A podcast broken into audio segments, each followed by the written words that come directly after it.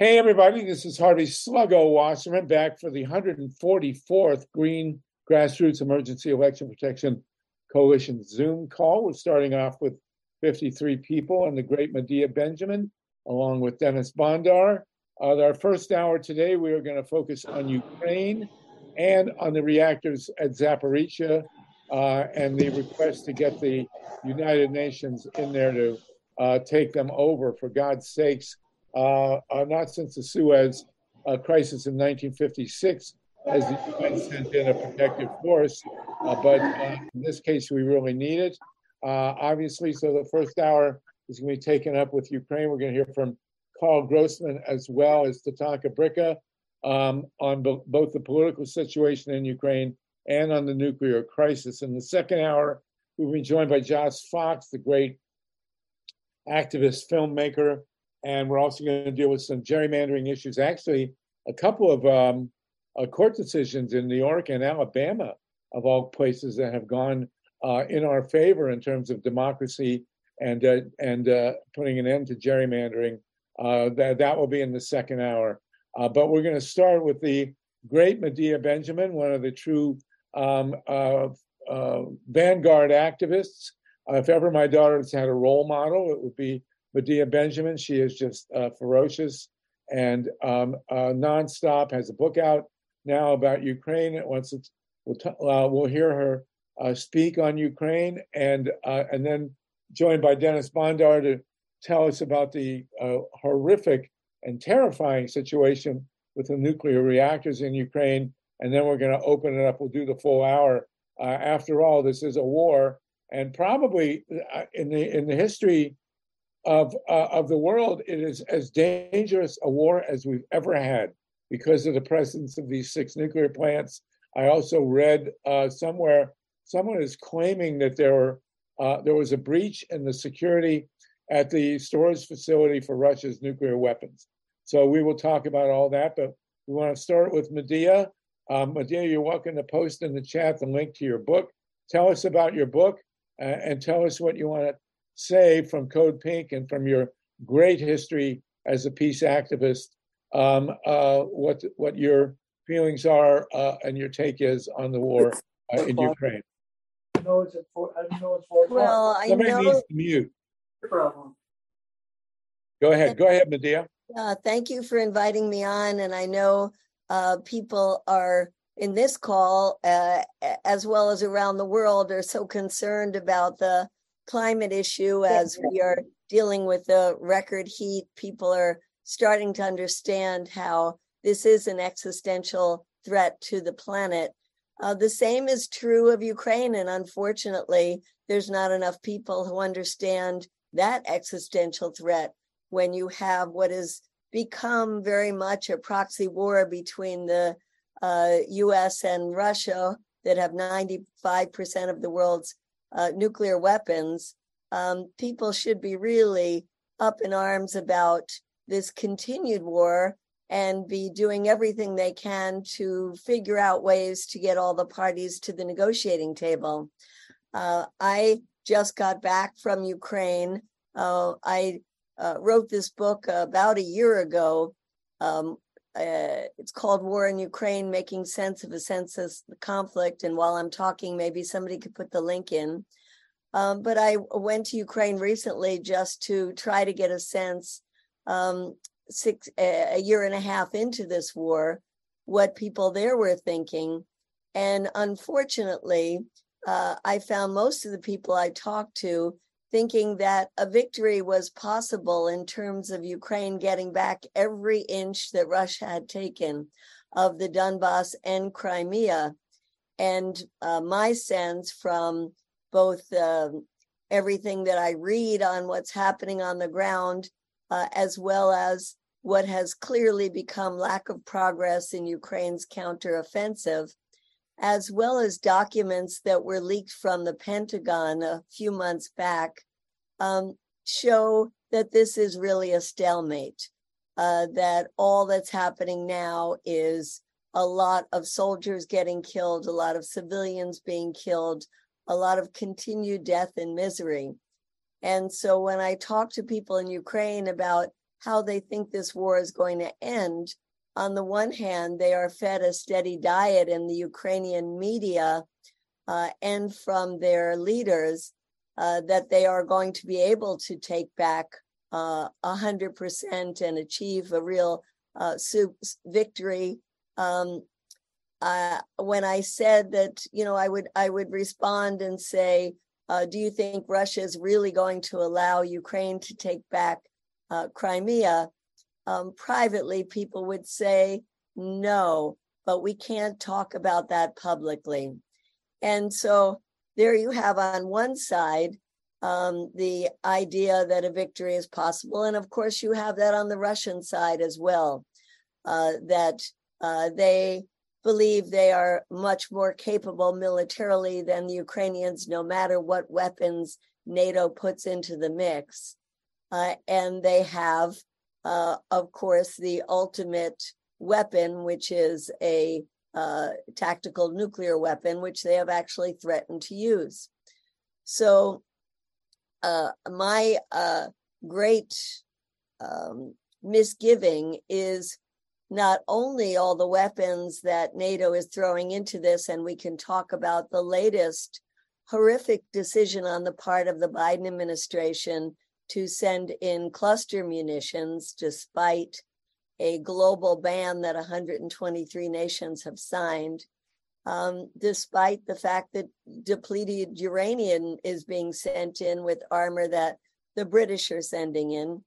Um, that uh, not just all of these weapons that NATO is putting into this mix, but that the United States, particularly the Biden administration, has not done anything to push for negotiations, uh, has not done anything to talk directly to uh, Putin or to Lavrov, uh, and has not done anything to push Zelensky towards negotiations.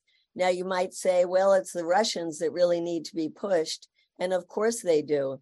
And I think that's why many of us were excited about the Chinese coming in with their peace proposal because they do have so much leverage uh, with the Russians. Uh, but so far, the US and NATO have done nothing to push for negotiations, have continued this myth uh, that Ukrainians can uh, have complete victory.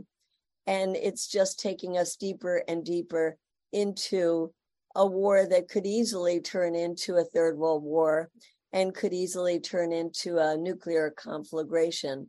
So I think it's our job uh, to join with coalitions like the Peace in Ukraine Coalition, uh, like the International Group of Progressive Democrats of America, uh, like the organization I represent, which is Code Pink, and find ways that we can be educating and mobilizing more people. I do want to say at a, a positive note that while it's been very difficult to bust through the mainstream media narrative and uh, the narrative we get from the vast majority of people in Congress as well as from the White House, uh, that is changing. It's changing as the war drags on, and public opinion shows that more and more Americans want to see a negotiated settlement. It's changing as there are more Republicans, not just those on the extreme right, uh, who are putting forward initiatives uh, to um, stop the uh, the flow of weapons and instead support negotiations. And it's opening up because there are presidential candidates from the Republican Party, the Democratic Party, people running uh, like Cornel West for the Green Party, uh, and um, very soon, probably more libertarians uh, running for president who are taking a position that we have to find a way to end this war at the negotiating table. And this is a very popular position. It's reaching millions of Americans. And I think it's giving us the space that we need uh, to do more organizing. So that's the basics that I wanted to put out. And I'm open for whatever discussion you'd like to have. Media, uh, uh it's really great to hear from you. You're so articulate and powerful. I wanted to make sure that this is a two pronged discussion. If you don't mind, I want to, uh, uh, before we have response to your particular talk, I wanted to add in Denys Bondar. Last week, we uh, began discussing with Howie Hawkins, who's on the call from the Green Party, the movement to get the United Nations to send a peacekeeping force to the Zaporizhzhia nuclear plant. So, Denys, if you will follow Medea, and then we'll uh, go to Karl Grossman and um, uh, Tatanka Bricca and uh, and have a general discussion. Uh, thank you for that, media, uh, Medea. Uh, if you can post in the chat, or um, uh, Steve, if you can post in the chat the link and the title for Medea's book, uh, that would be great. Uh, Denys Bondar, you're talking to us from New Orleans, and you've been working to get the UN to send a peacekeeping force into uh, Zaporizhzhia. Can you tell us about your efforts, please? Thank you, Howie, for this invitation. Uh, so I would like to maybe begin a little bit by uh, saying, uh, kind of as a response to Medea, uh, comments uh, that th- this war. I'm originally myself from Ukraine, and my parents and friends still live there. Um, and this war actually a lot reminds me of what my grandparents told me about the World War II. Uh, this, there's a lot of similarity, um, and in fact, this war is the absolutely existential war for Ukrainian people. And uh, I would like to bring to your attention this publication that was put forth by um, Russian political um, scientists or, or political techno- uh, political technologists rather uh, at the uh, the beginning of the full scale invasion of the of Ukraine. Okay, where he, but Denys, let's focus for the time being on the on the nuclear aspect, and then we'll get into the politics of the war if you if we would. Okay, sure, sure. Let's let's do that. Please go ahead and tell so, us what's going on at Zaporizhzhia. Yeah. So um, uh, I have to say, um, first of all, I would like to right away spotlight this uh, beautiful and very informative article posted on the blog of Union of Concerned Scientists by Ed Lyman uh, uh, on, in July 7 about the Zaporizhzhia nuclear power plant. And in particular, uh, criticizes here the um, international agencies for actually downplaying the risk uh, of the current situation in the plant.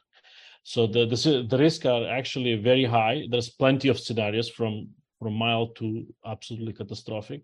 And Chernobyl-like scenario or Fukushima-like scenario are not yet ruled out, cannot be ruled out. And this is, has to be important. Moreover, um, uh, actually uh, draws our attention to the fact that currently the power plant uh, is uh, operating in the in the regime where where no power plant on earth has been actually nuclear power plant was actually in operation meaning that the all six reactors are in long term cold or hot shutdown with fuel fuel still inside the reactors this has never been done before so in fact this is a very dangerous literally this this reactor is operating in the regime where it's nobody knows what's going to happen and the scenario for Fukushima and Chernobyl like um, disaster still uh, cannot be ruled out. So this is this is very important to realize. Um, earlier in October, um, myself uh, was with Zahar Popovich and MV Ramana. Uh, we have actually uh, uh, reached out to um, uh, the trade union of Ukrainian nuclear workers, who have whose members are still at the plant and the uh, and actually engineers that run the plant and we actually conducted an interview so I said it's a little bit out of date october 7 uh, and the very stark picture about the conditions of nuclear workers emerged. That the people are um, it's horrible conditions. They're under constant harassment by, by fsb and other russian security. There is uh, uh, the people feel unsafe. Uh, you know the situation the nuclear power plant there's an Energodar city which where the nuclear power plant workers live. The living conditions are disastrous. Uh, the uh, humanitarian aid cannot be reached because uh, Russians are actively blocking it. Um, uh, all this uh, very difficult situation. It's very important to realize that these workers operate a very highly of course dangerous facility.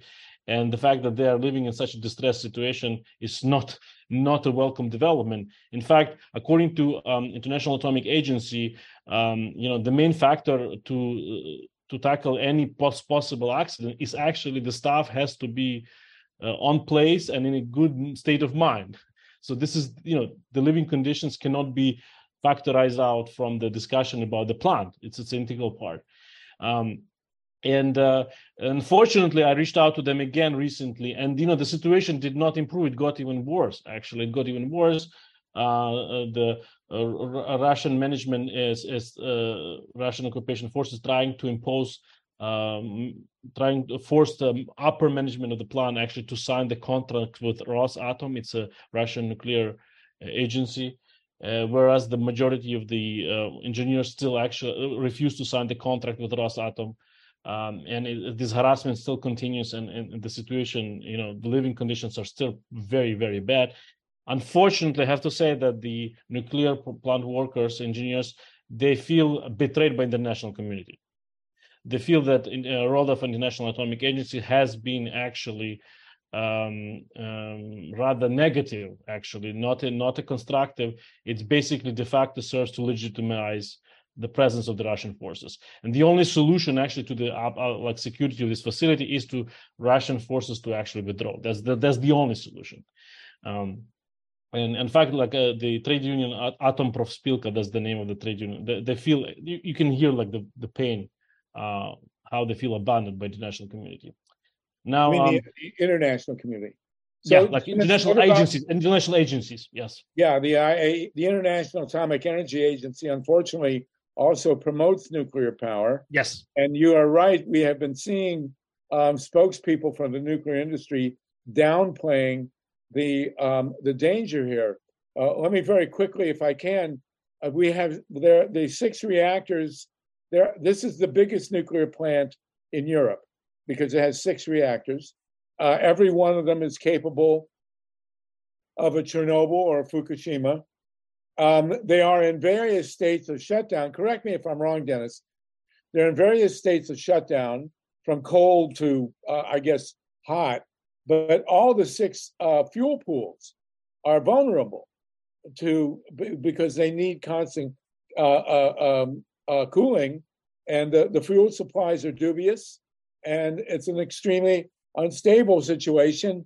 And God forbid, should the fuel pools lose cooling, uh, we would have a uh, the the idea that the reactors being in shutdown becomes irrelevant because of the gargantuan quantities of radiation that would come out of the fuel pools. Is that correct, Denys? I mean, it's true. There are plenty of scenarios. Yes, uh, five reactors are in cold shutdown and one in hot shutdown to produce steam, which is necessary for plant maintenance.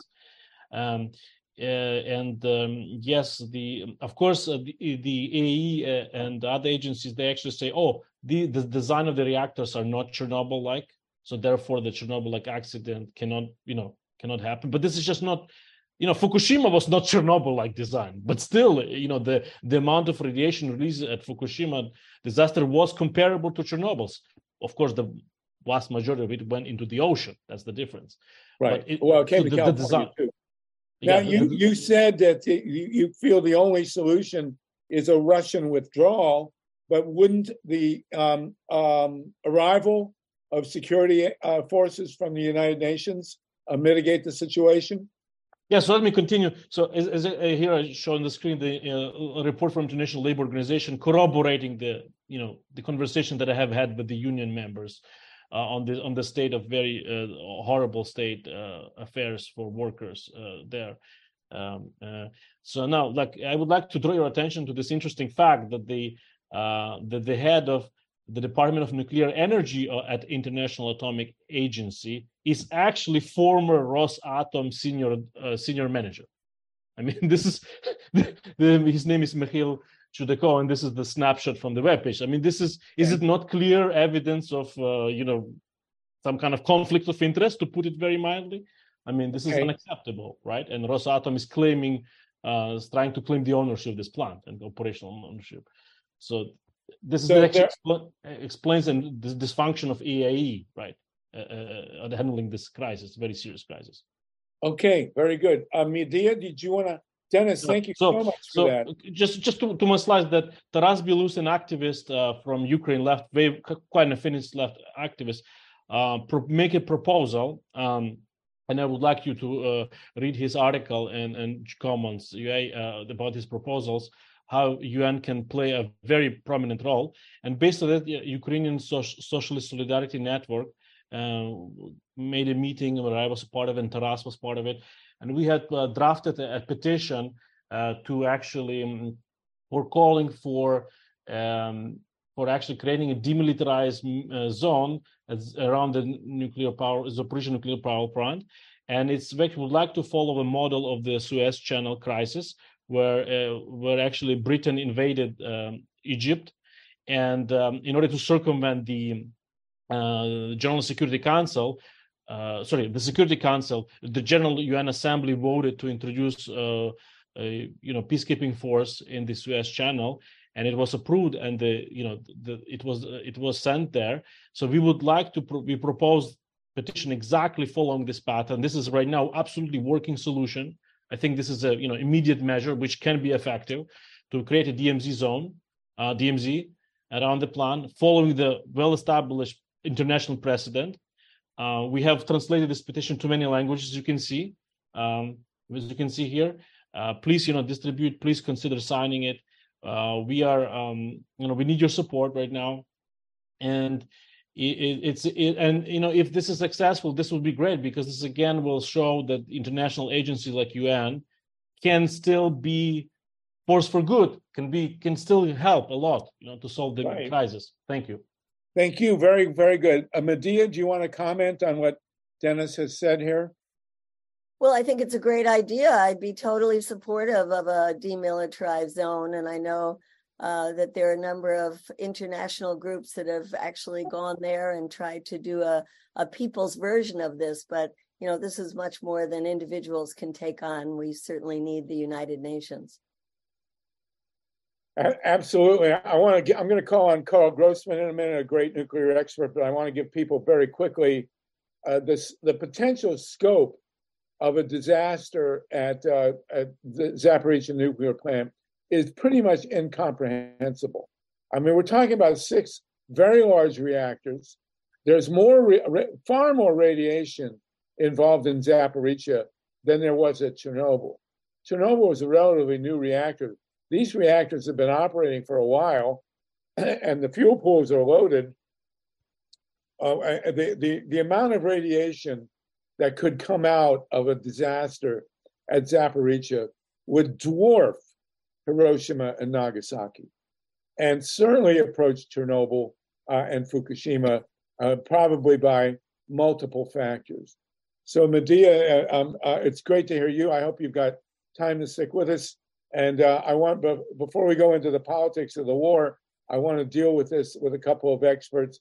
Nobody knows more about nukes than Karl Grossman, and um, and then Howie, if he can mention Harry Hawkins, and then Tatanka Bricca, uh, so we can mention the um, the the actual mechanics of this petition. Denys, I noticed there are only 600 signatures on that petition. Is that the only one that's going around? Denys, are there more petitions? Uh, there were f- few competing petitions, earlier petitions, uh, uh, with slightly different flavor, but yes, that's uh, yeah. I mean, it's it's growing. We posted like a- I think a, a little bit more than a week ago. Um, I think or a week ago. So hopefully, uh, everybody could just you know spread the word, and this will get together. And again, this is this is the UN can still do a lot. This is we would like to emphasize, despite all the negative sort of you know things that we see, but it, it still can do this. It still can save.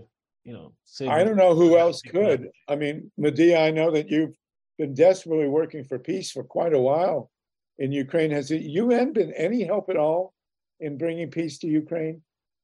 Well, the UN has been involved in the grain deal, which unfortunately uh, Russia just pulled out of. And the Secretary General has been uh, verbally very supportive, but I think there's a lot more um, that they could do. And and uh, people, we have friends who are uh, staff in the UN, and they have been getting staff members of the UN by the hundreds to be pushing uh, that the UN get more involved. So yeah, they certainly could do more, and this is one example. What has been the holdup? I mean, you would think that the UN would have been involved a long time ago. What's keeping the UN from getting involved there, Medea?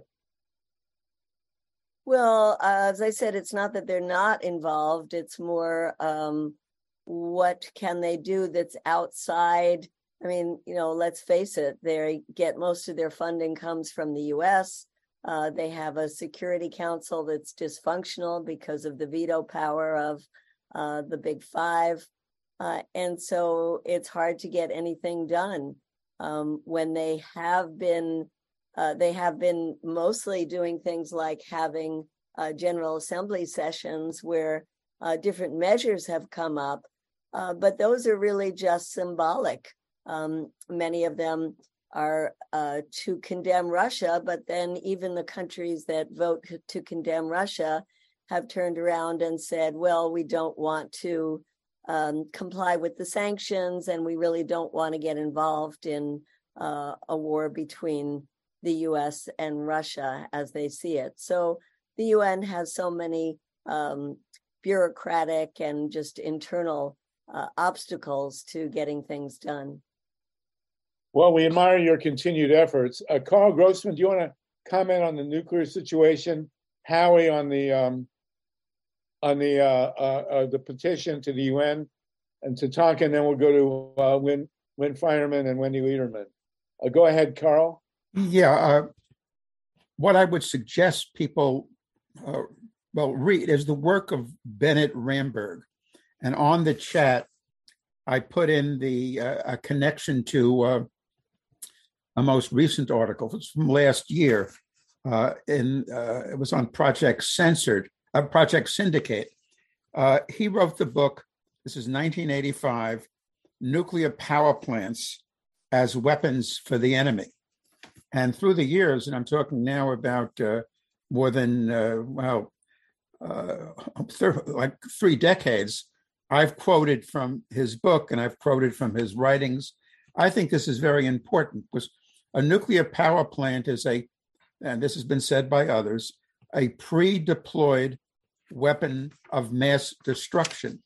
And as, uh, as Bennett writes in this most recent piece uh, on Project Syndicated, there is no international convention that bans attacks on nuclear plants in wartime. The International Atomic Energy Agency has made little headway, and I don't know how much of a push it's given, in persuading the Conference on Disarmament. This is part of the UN, uh, uh, it, it's out of Geneva, to adopt a new protocol because the only protocol that exists is uh, the only global accord that even purports to address the matter, and and Bennett cites it. And let me just just go on for a few minutes. Uh, in this article, and again, I, I, I provided the link.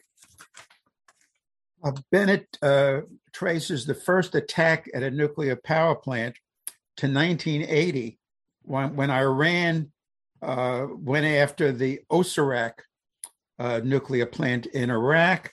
Uh, didn't cause great damage. Nine months later, Israel got involved and did destroy that plant. Uh, he goes on about how they, during the 1991 Persian Gulf War, both Iraq and the United States targeted active nuclear sites.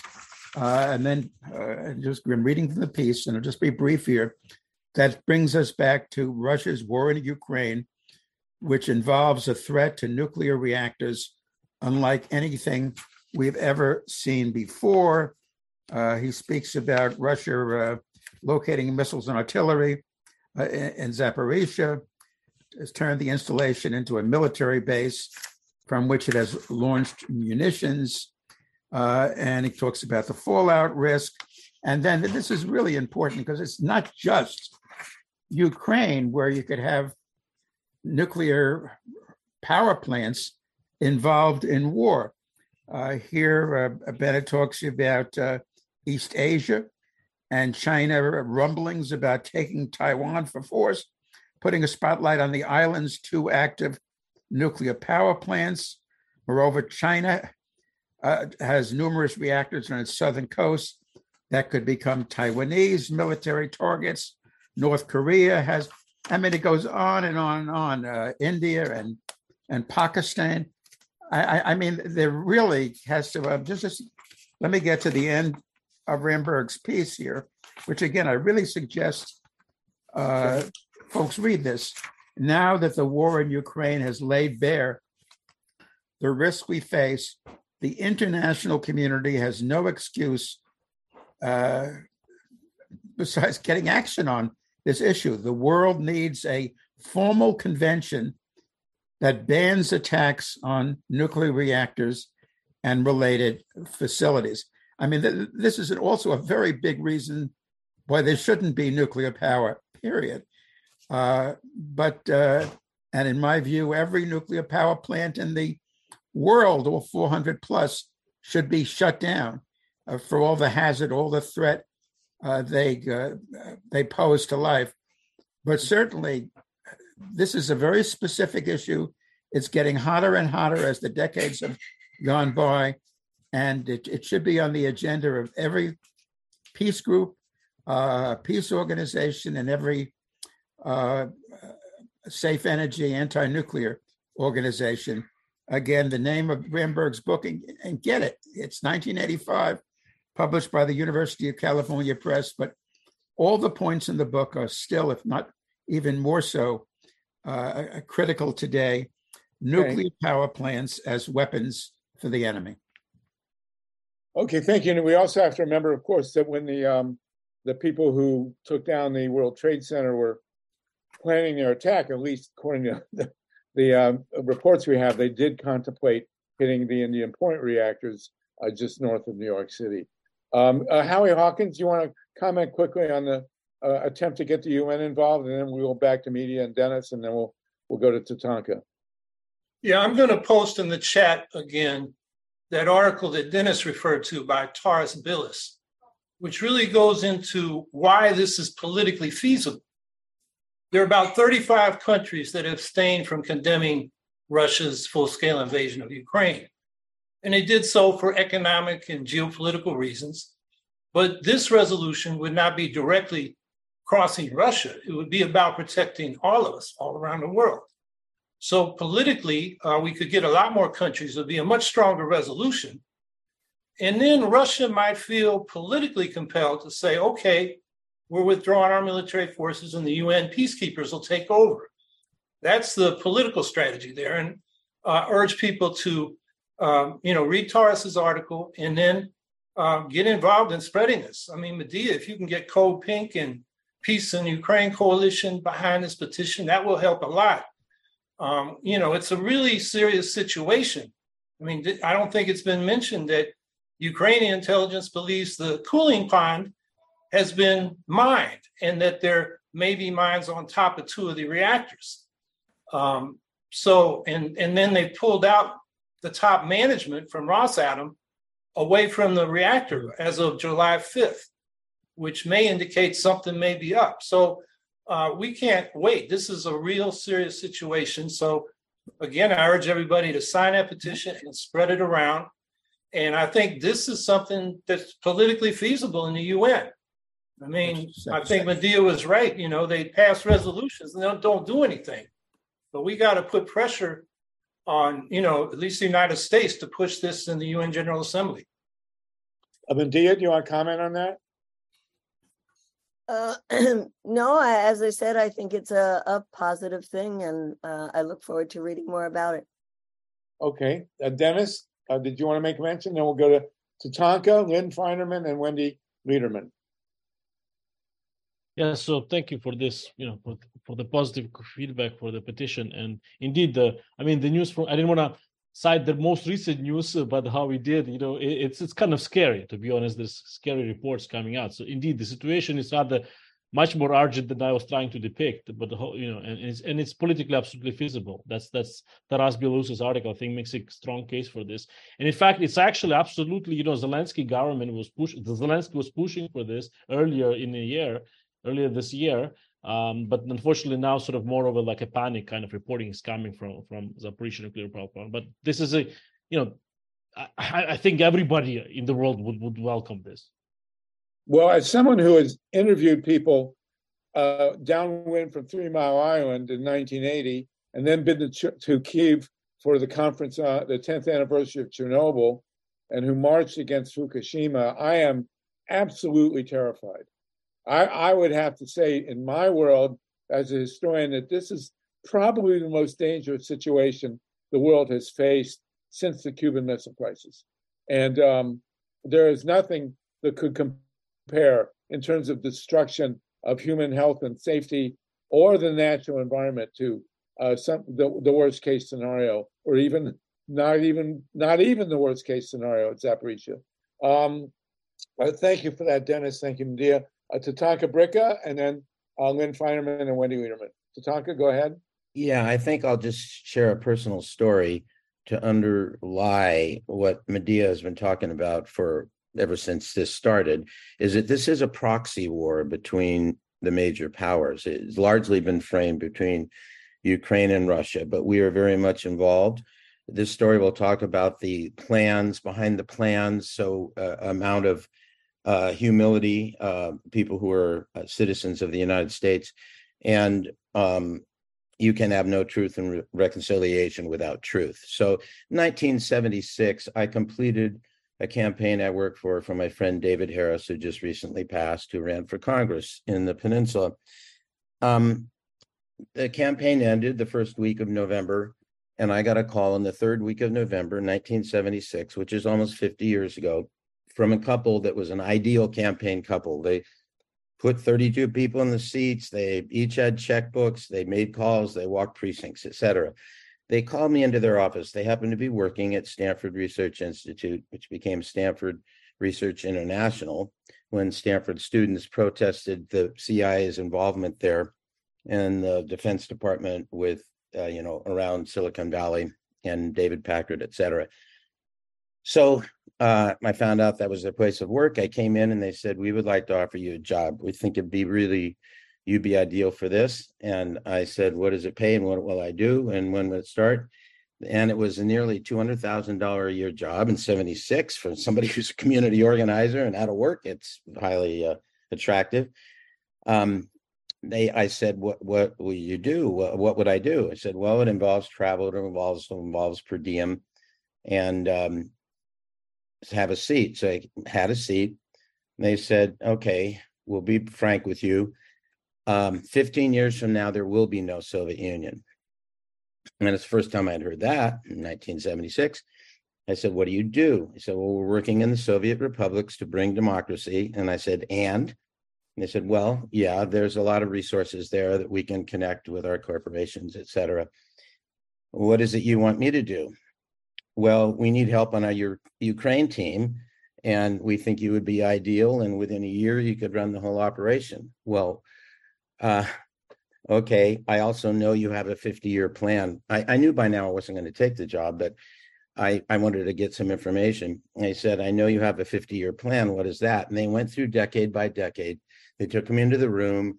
They showed me Ukraine, strategic importance, the history, the breadbasket of the world, etc. And they said, shortly after the year 2020, the US will very likely be at war with Russia, whoever the president is. And there will be a need for Russia to be involved in our, and they went like this, you know, print the quotes, our defensive arrangement of NATO. And the whole thing was because we needed to have Russia, after it had gotten rid of its ethnic provinces, to join the rest of the Caucasian nations of Europe to isolate China. That was our real enemy. Now, this is nearly 50 years ago.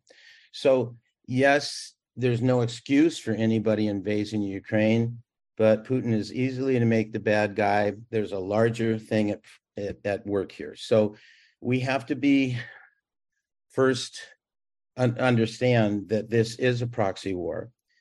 And mm-hmm. these things take their long time plan and that truth and reconciliation is needed. And I'm so happy to hear everybody speaking. I will read these books. I will sign this petition and uh, try to get the word out because it is a tragedy for everybody involved in war all the time, but it is a major global tragedy potentially for all life on Earth. So, yeah, and uh, thank you for that, Tonka. And as we, uh, uh, well, let's move ahead. Uh, Lynn, thank you very much, uh, Tonka. Did you want to comment, Medea or Denys, before we move ahead? No, okay. Uh, Lynn, Lynn, oh, go ahead, Denys, very quickly. With all due respect, this is not a proxy war in, in, in any sense. in any reasonable sense. So first of all, if it were a proxy, I mean, so first of all, right, the uh, Ukraine has uh, uh, so why why why in principle the military aid to Ukraine from United States is actually not only morally justified but also actually legally can be justified is due to the document which is called the Bud- Budapest Memorandum, which was signed in 1994 with the United States, UK, Russia, and Ukraine, where Ukraine, as a possessor of the third largest nuclear arsenal at that time, give up all its nuclear weapons in this in in, in exchange for the assurance for the security assurance from from once again Russian Federation, UK, US. Um, and unfortunately, this document is not actually only some Republicans mentioned this occasionally, but this is this is a big deal. Plus, Okay. Ukraine also signed the Treaty on the Conventional Forces. Uh, uh, is a co-signatory on on on, uh, on conventional forces in Europe, where actually lots of weapons were actually transferred to Russia from Ukraine, like several thousand tanks, like hundreds of armed personal carrying vehicles, etc., etc Okay, many missiles. So it, it's you know, and we see that there's not even weapons in in, in NATO, right, to to actually defend to, to su- su- su- support large scale invasion. And if it were in proxy war, why would Russian uh, TV claim that you know we want to do a genocide in, in Ukraine, right? Openly calling for killing 2,000 Ukrainians. So okay, it's it's more complicated than that. It's not a proxy war. It's a United States is doing its obligations according to the Budapest Memorandum. okay, well, well, we're gonna, uh, we're gonna get into, the we're getting into the partisan weeds here, but, um, um, uh, we do have, um, uh, fifteen more minutes and this is expected. Uh, Lynn and then Wendi, go ahead and then Feinerman. Okay, um, first of all, I would like to say I entirely support Karl Grossman's uh proposal for uh protection and um shutting down of all the nuclear power plants and whatever contractual or treaty um situation we can put up there, I'm for it. Um, second of all, I think that a lot of the conversation is about again, Russia's war in Ukraine or Ukraine's war with Russia. I think we need to take Tatanka's experience and instruction very seriously. This is a proxy war. The United States has 800 plus military bases around the world. It wants to control the world, and it is conducting proxy wars on all levels. I think that it's very difficult for someone like Medea who wants to bring people together to even broach a subject like this. And certainly she can't get on radio or TV a lot doing it. So she's taken the wisest and most subtle approach to actually just trying to get a, a treaty or, or at least a ceasefire of some kind. But somehow, someday, we are going to have to face the fact that the United States has an aggressively controlling and destructive foreign policy, and that involves proxy wars, what we call proxy wars, with all due respect to Denys and his viewpoint. Thank you. Okay, thank you. Uh, Wendi, Wendi Lederman. Thank you. Um, and thanks so much, especially for Medea for being with us and all the amazing work you've done through the years. I hope everyone here has um followed her prolific work um just to bring peace to the world, which just seems almost like a dirty word after being at war for 20 years constantly.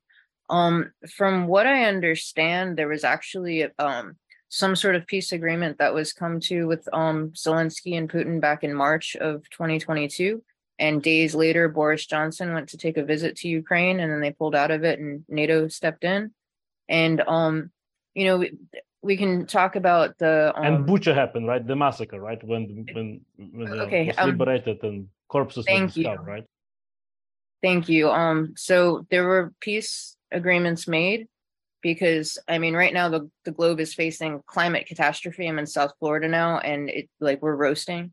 I mean, there's so many things we, we enemies we face as a global species, and for the entire world to be teetering on the border of world war for this one thing when there's so many other factors happening in Africa and everywhere um it just it doesn't make sense to me and and the the trillions of dollars basically we're sending over there now while people are starving in our streets doesn't need to happen um so i and i i just i know medea brought up um nato for a moment before. I don't know if she wants to comment a little bit on that and just how close we could be to World War III and what we as a people can do to pressure our representatives to start negotiations and become a leader in peace and diplomacy again because we are on a suicidal track and we cannot continue. It is not sustainable for us or our planet. Thank you so much.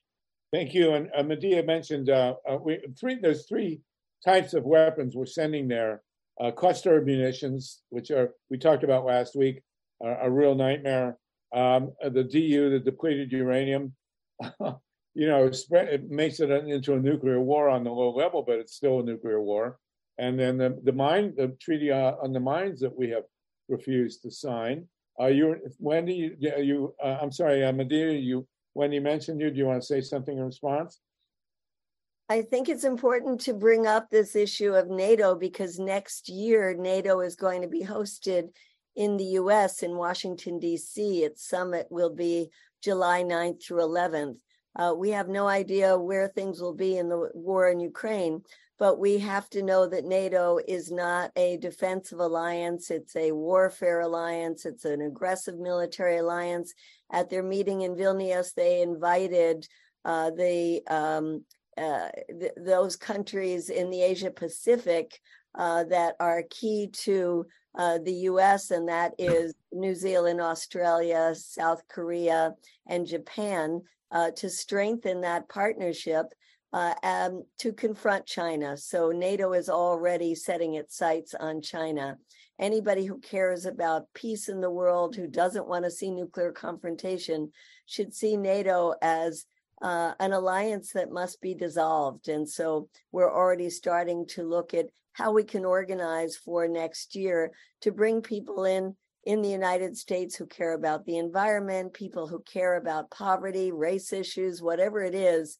Um, if you want to see the trillion dollars that the US is spending on a militarization instead spent on dealing with the climate crisis and global poverty and pandemics, uh, then we really ought to unite no matter our differences uh, and focus on how are we going to move towards the dissolution of NATO.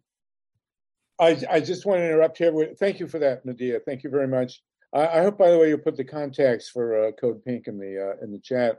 Uh, this has been uh, for those of you at the listening to us on the Solartopia um, Green Power and Wellness show on Pro- Progressive Radio Network. We're nearing the end of our first hour.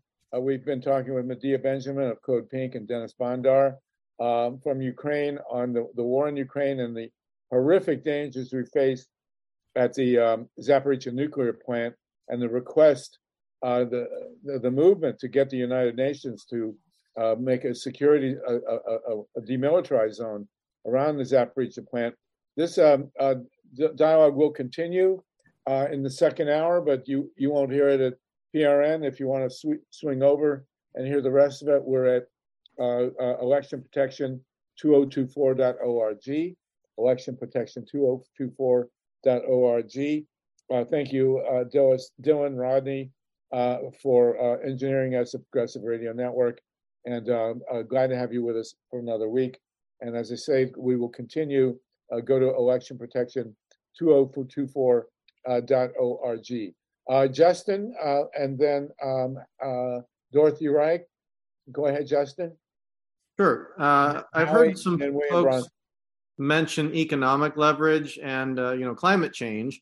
I'd like to see the United States put its money where its mouth is and do the same kind of thing it did with China regarding the uh, uh, 5G and spying, in which Biden actually uh, they they called it decapitated the silicon industry in China by uh, saying that anybody who consulted with or worked with the Chinese on chip technology, going even as far back as the 90s, uh, that technology that old, uh, would lose their citizenship protections and even international, you know, military protections uh, by doing so. And so, a, a comparable thing for Russia would be anybody who works in their oil industry and their oil fields uh, loses their international protections as well. Uh, so that there actually is some economic leverage because Russia is still largely uh, not only an oil economy, they're largely a contractor economy. That if they don't get help from the outside, they can't even prop themselves up. Okay, thank you for that, uh, uh, Justin. Very interesting. We appreciate it. Uh, William Bronson, you're raising your hand, and then we'll go to Dorothy and Howie. Uh, William, did you want to say something before I go to Dorothy? Go ahead, William. I just wanted to urge Denys to contact the Physicians for, for Social Responsibility, which is a crucial physicians organization that played a very key part in the struggle in the 60s and 70s. And I sent him the phone number and name of the Sacramento leader of PSR in order to get to the national. I don't know where the national is any longer. PSR has been rather silent, but I think it would be a very important crowd to mobilize for the petition. That's all I had to suggest. Thank you. Yeah. I received. Thank you very much. Yes, thank you. Um, and a PSR would be a great group to circulate this petition. If nothing else comes out of this call that's tangible, I, aside from people getting Medea's book, um, it, I, I would hope that we can push this petition because God help us all. Dorothy Reik, uh, go ahead, Dorothy, and then Howie. Dorothy Reik, you need to unmute. Did you just disappear? There you are. Okay, go ahead. You know, years ago, I there was an article in the Intercept, and I can never find it, but it it described a meeting between the uh, Wall Street analysts and the defense and defense industry, where the defense industry said to the Wall Street analysts, "Do not fear, because when the war in the Middle East is over, there's always the Far East." And today there's another article, and the article says that well, the, the, the defense industry now is really just pushing for a Cold War with China to build up their their military, you know, production, and they're not looking now for a hot war with China because I think they've realized that that's too destructive. I mean, they like their iPhones, you know, they don't want a hot war with China, but I think this war in Ukraine is kind of uh, keeping them going. They want to keep it going. There's a lot of money to be made, and uh, they don't see any upside for them to end this war. It's like what Lyndon Johnson said. I can't I can't stop the war in Vietnam. My friends are making too much money. I mean the defense, you know, the lobbyists for the defense industry are just across the street from the White House. There would be articles about it when Biden first got elected. So um Well, no matter what, uh, Dorothy, you're right. I mean, um, no matter which side you're on, the defense, the military industry is profiting from this war. And um, you know, the thing about um, uh, the the Zaporizhzhia issue and global warming, as Medea says, and the other climate issues, it doesn't matter which side you're on, and um, whether you're whether you think it's a, a proxy war or not. Um, uh, Zaporizhzhia uh, is not going to discriminate if those radioactive clouds go out of those reactors. I was just laughing with my friend. I said I thought, you know, I was I wasn't going to live to see this major global warming because it kept saying 2030, 2040. I said I'll be gone, but no, I, I I'm still here, and now it's global warming, and uh, I'm so I don't know if I'm glad to be still be alive or not because uh, God knows what's in store for us now. I thought I was long gone when this all happened. The pavement in Las Vegas today is 160 degrees. So if you want to cook cook your dinner, just take a frying pan out on the street and put it down there. Um, uh, uh, uh, thank you, Dorothy. Uh, Howie Hawkins, did you want to comment? Yeah, um, I think as progressives, our duty is to be in solidarity with the oppressed. And when you come to Ukraine, the only imperialist army that invaded Ukraine with hundreds of thousands of troops used cluster munitions on civilians, depleted uranium shells on tanks, and has mined an area the size of the nation of Austria is Russia. You know, when we provided arms to the Red Army, did that make the USSR a proxy of the United States? You know, I really think that's insulting to the people of Ukraine who are fighting for their lives. And we can see that it's a people's war. It's not just the people in the armed forces, it's the whole society is mobilized to provide mutual aid and humanitarian aid to the third of the country that's been uh, displaced from their homes and you know have had to become uh, refugees or internally displaced people now every war of national liberation like Ukraine's, all the imperialist powers try to influence it. That just, you know, is the nature of world imperialism. But you know, what people like Denys and his group, Sotsialnyi Rukh, the social movement say is we're fighting both Russian tanks and Western banks. I mean, they get it. They know that Western imperialism is not on the side of the working class and the popular classes in Ukraine. I'm gonna put two articles in the chat. Uh, one of them's by Denys, and another one. They're both by this left group uh, from Sotsialnyi Rukh about the question of negotiations. And, you know, I think when we come to regarding what the Ukrainians want, we need to listen to them. They're fighting for their survival. Okay, thank you for that. Um, uh, as I say, our main uh, uh our main focus is on the petition for the Zaporizhzhia, um, but uh, you know I've gotten it from both sides. In fact, I had a um, uh, a, a, publication I used to write for that uh, has ceased taking my articles because I had someone on on our our Zoom call that he didn't agree with on Ukraine. So it's a, a very hot button item. We have 94 uh, people with us. Uh, we're at the top of the hour. Ben, Medea, Denys, I will understand if you need to go. You've been with us a full hour, but we are going to continue. Josh Fox will join us, and later on, uh, we will uh, uh, talk about his uh, his project. Medea, you wave your hand. So, do you want to give us a, a final word before you before you go? Uh, yes, well, thank you so much for this opportunity. Unlike what Howie says, I think our job as progressives is to end war, uh, not fuel war. Our job is to find other ways of dealing with each other, to do everything we can uh, to promote diplomacy and peace talks, to do everything we can to stop the militarization of our world. And I hope people, when they think about this issue, just have a little refrain in the back of your head that keeps saying, war is not the answer, war is not the answer, because it is not the answer.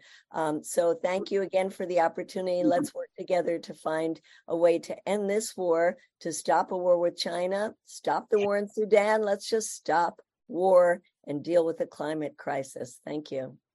Yes, and, and clearly, whoever's right or wrong, if it continues, we'll all be dead. So, uh, thank you for that, Medea. Thank you for your lifetime of activism. I hope you come back and, and join us uh, for the next big issue that comes up.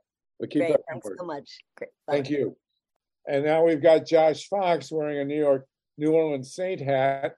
Um, Josh uh, is a great filmmaker, uh, one of the truly pioneer activists on the fracking issue.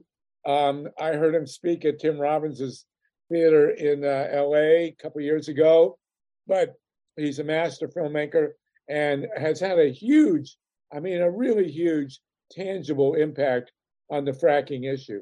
Um, very few people can claim the um, uh, the the real movement that Josh has caused on the fracking issue. Uh, he has another production now that we he wants to talk about, and um, oh, he'll use the chat. Um, and Josh, go ahead, uh, tell us what you got. Oh, thank you so much um, for that terrific introduction. Yes, I uh, made Gasland, Gasland Part Two, um, and a, whole host of other films, including most recently the film on Standing Rock, uh, called Awake, A Dream from Standing Rock, which was on Netflix, which is a collaboration between myself and Native American filmmakers. I'm actually in the middle of three projects right now, one of which is has just launched a Kickstarter. Um, the Kickstarter project, uh, the pro- project we're raising funds for, and I just put the Kickstarter in the um, chat, I think twice, and someone else did too. Thank you so much. And thank you, by the way, to Russell Green for inviting me on uh, this. Uh, that was so nice of him to just chime in and say, just tell everybody what you're doing. So back in 2020, um, I launched a program called Staying Home with Josh Fox, which was advocating people to stay home during COVID and was advocating very precisely for the government to start to uh, support people to stay home because as you know if you were poor or middle class or didn't have savings or or couldn't stay home you were thrust back out into the disease we were then um, subjected to culture wars uh, that said we should reopen the economy, let grandma die, it'll be fine, you know. And people like Ron DeSantis and Donald Trump, um, you know, were pushing exactly that, and they created a culture war out of the science that was surrounding COVID. There was one person in, in governments who stood up against this.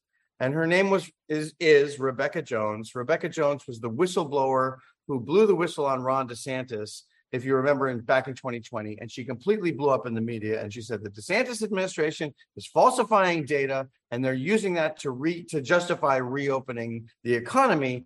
And this is going to kill tens of thousands of people. Now, by the way, this was back in uh, April, uh, May of 2020, right? When we still could have very much gotten that disease under control. Instead, Donald Trump and Ron DeSantis pushed forward to reopen the economy, which basically meant telling poor and middle class people that they had to go back to work and they had to be they had to go get COVID and die for that billionaire class. And America became the center, the epicenter of the pandemic after those decisions. We have now normalized 1.2, 1.3 million deaths from COVID. And, you know, that was a policy decision. That was a policy choice. Those same people now are some of the most fascist elements in our government, in our in our country, in our world. Ron DeSantis running for president, and this story of Rebekah Jones really needs to be told. It's a story about truth. It's a story about blowing the whistle. It's also a story about misinformation and how um, people who do blow the whistle and who do come forward get attacked with vicious, vicious campaigns. If you may remember, Ron DeSantis had her house raided. She was um, lambasted in the media, probably one of the most targeted people that I can imagine. Uh, and I know this because I went through it. Um, I was the fossil fuel industry's public enemy number one for quite a long time, subject to huge amounts of misinformation, lies, arson, death threats, slander, being followed around the country, two feature films being made about me trying to take down Gasland. Rebekah has gone through all of that and worse because she is a uh, because she's a woman, um, and she's suffering misogynistic attacks, um, sexist attacks, and it's gone on and on and on. She ran for Congress against Matt Gaetz. The Democrats did not get behind her. Uh, she lost that race. She's been the victim of a lot of smear. Having said that, she's also completely wild, brazen, shocking, bold, Erin Brockovich type, who is definitely ruffling a lot of feathers and is a fascinating person to follow, a fascinating person to um to to, to understand and to see. Um, so Rebekah, yes, yeah, she uh, someone said in the comments she just left Florida. The persecution was just way too much. I actually really urged her to leave Florida because it was just too dangerous at this point. So she is a political refugee from Florida. Um, but uh, you know, honestly, the film is going. It, it goes. Um, it goes places that you will never expect. I'll just say that. The last 48 hours before the election with Matt Gaetz, one of the most astounding and crazy and weird moments I've ever experienced filming. Um, but it is really also a comment on the DeSantis administration, on how we became so anti-science during this period of time, um, and we're just looking for your help. Uh, the last thing I'll say about this is we did 60 pitch meetings on this film, something like that. Crazy. And the distributors are now saying the quiet part out loud. They're saying it's too political, too political, too political, too political. I had the head of HBO, former head of HBO, tell me Gasland would never come out during this atmosphere, and that's true. We are in one of the most repressive media atmospheres that I've ever seen in my entire lifetime in the United States, and we don't even know it. Um, we have four or five major corporations controlling everything that we watch, including documentaries. I was so happy to hear people mention documentaries and various different documentaries. So this is vital. We wouldn't be doing Kickstarter without if we had that support. We are asking, we're trying to raise about $55,000. As you know, the Kickstarter platform takes 10%. So we're trying to raise 60,000. We have 17 days to go. We just started a week ago. We are at about 20% fulfilled. But any help that we can get, whether that's direct donations or or promoting it to your lists, extremely, extremely helpful. Um, so I'm looking at the uh, all the comments here. Thank you so much for all those comments and those supports. Um, and, and, and yeah, we we, we really need a, a help to get this film out. Do Okay, you want to play you. the trailer? It's two minutes and Sure, 30 go seconds ahead. long. Uh, why not? Let's do it. Play the trailer. Okay. Can you guys? Can you guys yeah. arrange? Hold on. Awesome. I'll mute myself while that's on. And then we'll get Ruth Strauss and Barbara Wimsett. Go ahead. Uh, there we are. Uh, we don't have sound there.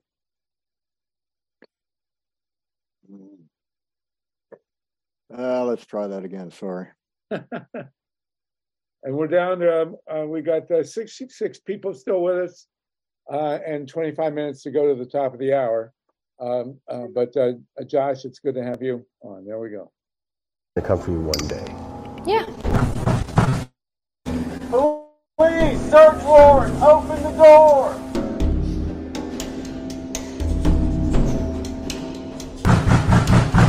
are a lot of police outside right now at my house. Um, She is not the, the chief architect of our web portal. That is another false statement. You think that would be the end of it? Obviously, she's got issues. If we're not getting fully accurate data, then the concern is that we're making decisions based on politics. To report Rebekah Jones. Rebekah Jones. Rebekah Jones. Rebekah Jones. Rebekah Jones. Rebekah Jones, the woman at the center of it all, might face prison time. Became famous because you pushed a coronavirus conspiracy theory. Terminated for insubordination in May. She's not a data scientist. What you're alleging are a very serious crime. Officers were in your home charged with breaking into, their computer Jones is accused of hacking into Florida's emergency alert system. Now Jones could face five years in prison if she's charged. Her agents executed a search warrant on her home earlier this month. Officers were in your home. The simple question is, what exactly were you asked to do that was so in, unusual and improper and in your opinion wrong? so I'm going to go down before they do something and turn myself in. Uh, at the end of the day, I've shown in Florida an ability to win huge swaths of voters that Republicans typically can't win while also delivering the boldest agenda anywhere in the country. As I said yesterday, you ain't seen nothing yet. Florida was a refuge of sanity when the world went mad. We stood as a citadel of freedom for people across this country and indeed across the world. Police, come down now. my children. And I will never, never let them get away with what they did to my kids. And I will be able to uh, destroy leftism in this country and leave woke ideology on the dustbin of history. I look beautiful.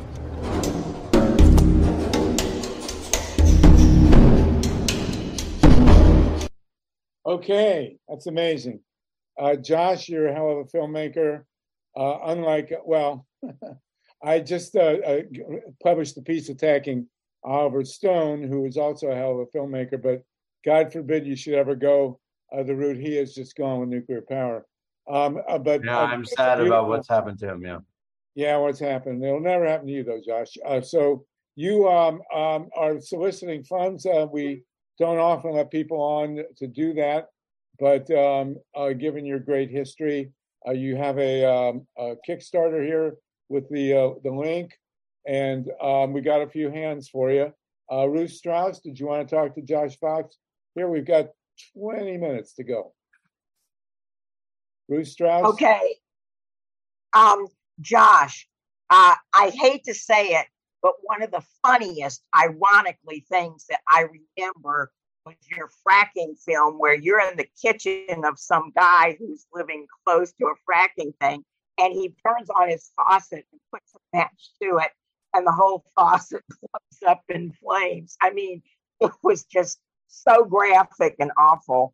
Uh, I can't wait to see uh, the the uh, Standing Rock thing, and of course, I'll contribute to this. I'm a physician. Uh, woke goes to die in Florida, and so do people. And um, y- you know, uh, Ron DeSantis. I'm sure everybody knows this, but he covered up the statistics of the mm-hmm. deaths in his state.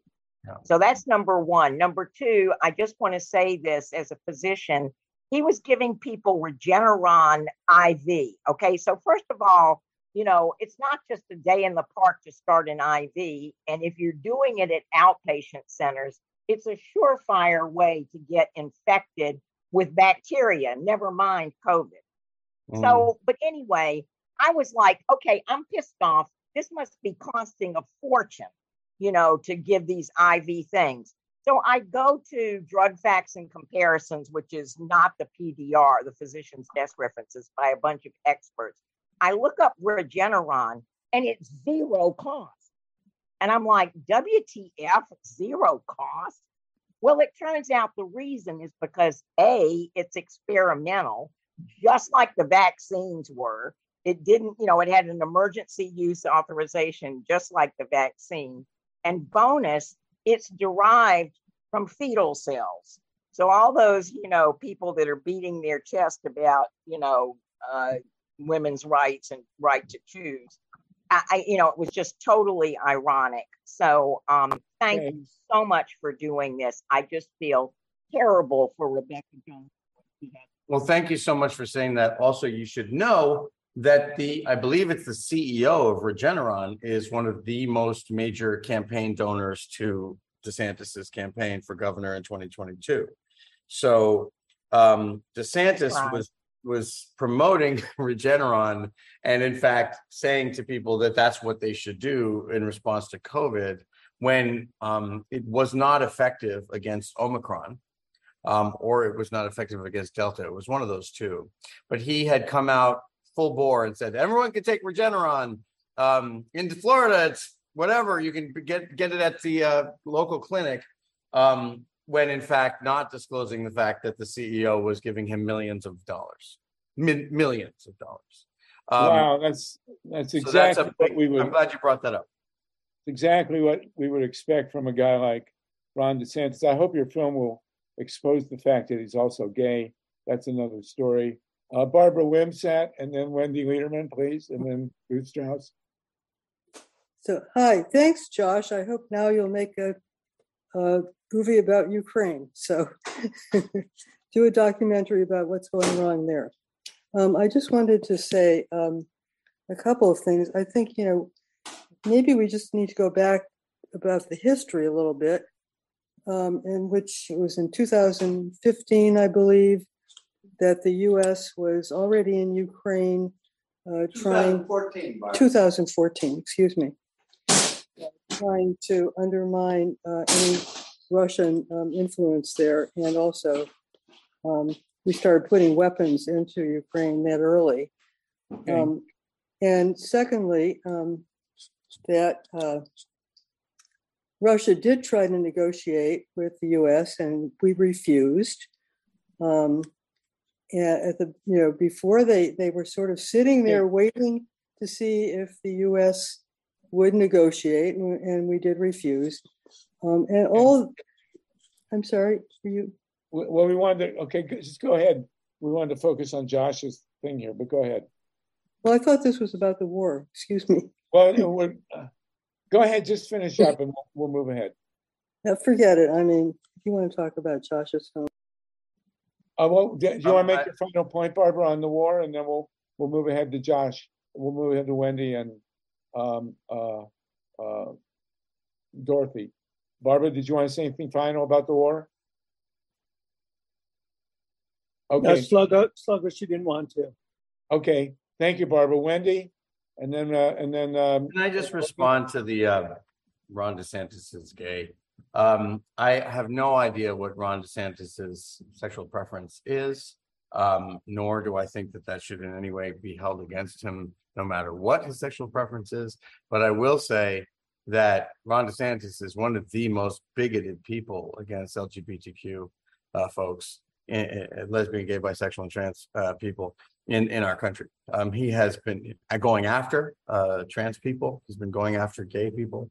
He pa- passed the "Don't Say Gay" bill on the anniversary of the Pulse nightclub shooting, which was this time a very targeted shooting against gay and lesbian trans people at a gay nightclub in Florida. Um, he's one of the most brazenly bigoted and homophobic people that we have in this country, and we are not holding him to account for that. Um, the, the the man is a pig, and it is absolutely so distressing to me. What he is employing which also Donald Trump does, is called stochastic terrorism. When stochastic terrorism is hate speech focused on a particular group um, that you spread throughout the, the media landscape, and then you know somewhere there's going to be a terrorist attack influenced by that. So it's like heating up the popcorn in the bottom of the pan. You don't know which kernels are going to pop first, but you know some of them are going to pop, right? So when you have that kind of anti-LGBTQ rhetoric, you can lay at the feet of Ron DeSantis the nightclub sh- shooting in, in Colorado Springs. You can say that this type of bigoted thing is causing truly insane people who are armed with AR-15s to go and murder our LGBTQ brothers and sisters. So um, I, I know that what, what you were saying was meant to be funny. I don't mean to be. I'm not lambasting you for that. No, it wasn't I- I- actually. But I, but I wanted to just point out that, that, um, you know, we, we absolutely cannot tolerate this type of speech against our LGBTQ brothers and sisters and against our community. Well, the theory, it wasn't actually meant to be funny. The theory is that um, anybody who's so completely obsessed with issues of sexual preference must have issues of his own.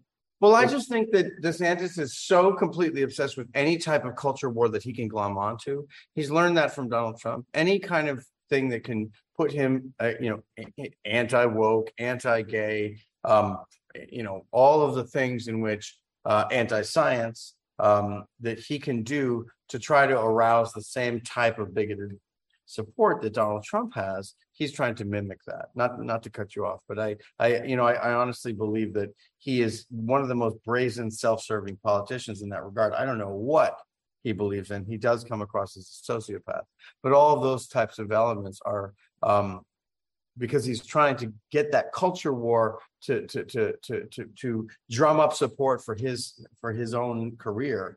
Um, and that is one of the most dastardly and fascistic aspects about him.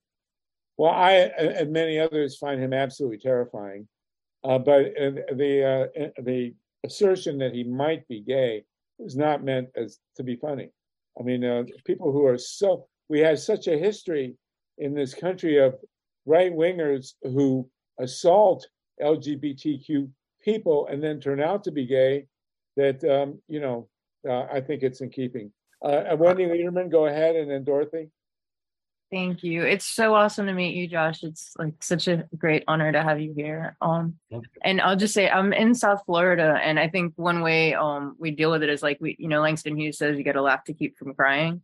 So um, you know, a lot of people call him like Ron DeSantis, like he's you know self-loathing. You know, he tortured people at Gitmo. We're finding, so it's it's one of these things where it's like he just can't stand himself, so he has to be so violent against others. And a lot of people don't realize we have like a huge homosexual population in South Florida. So I think it's also a way of like driving out the undesirables, like he's doing with the immigrants and all that. And so um bring up a lot of great points. And they had Nazi rallies like in front of his rallies. so I mean it's it's it's terrifying times. Um and Yeah. just about yeah, yeah, it's um so we're we're doing the best we can. I'm part of the um the Broward Progressive Caucus. I'm on the board here, and I've actually met Rebekah just a couple times. I don't know if she'd remember, but um she's spoken with us, like taken some time, and she's super down to earth. Like you could tell she's just everything she does is for people. Like she's just giving, giving, giving. And yeah, like she's she's really awesome. And I know she's friends with some of the leaders of our caucus. So anything we can do to help you, um, would definitely love to do that.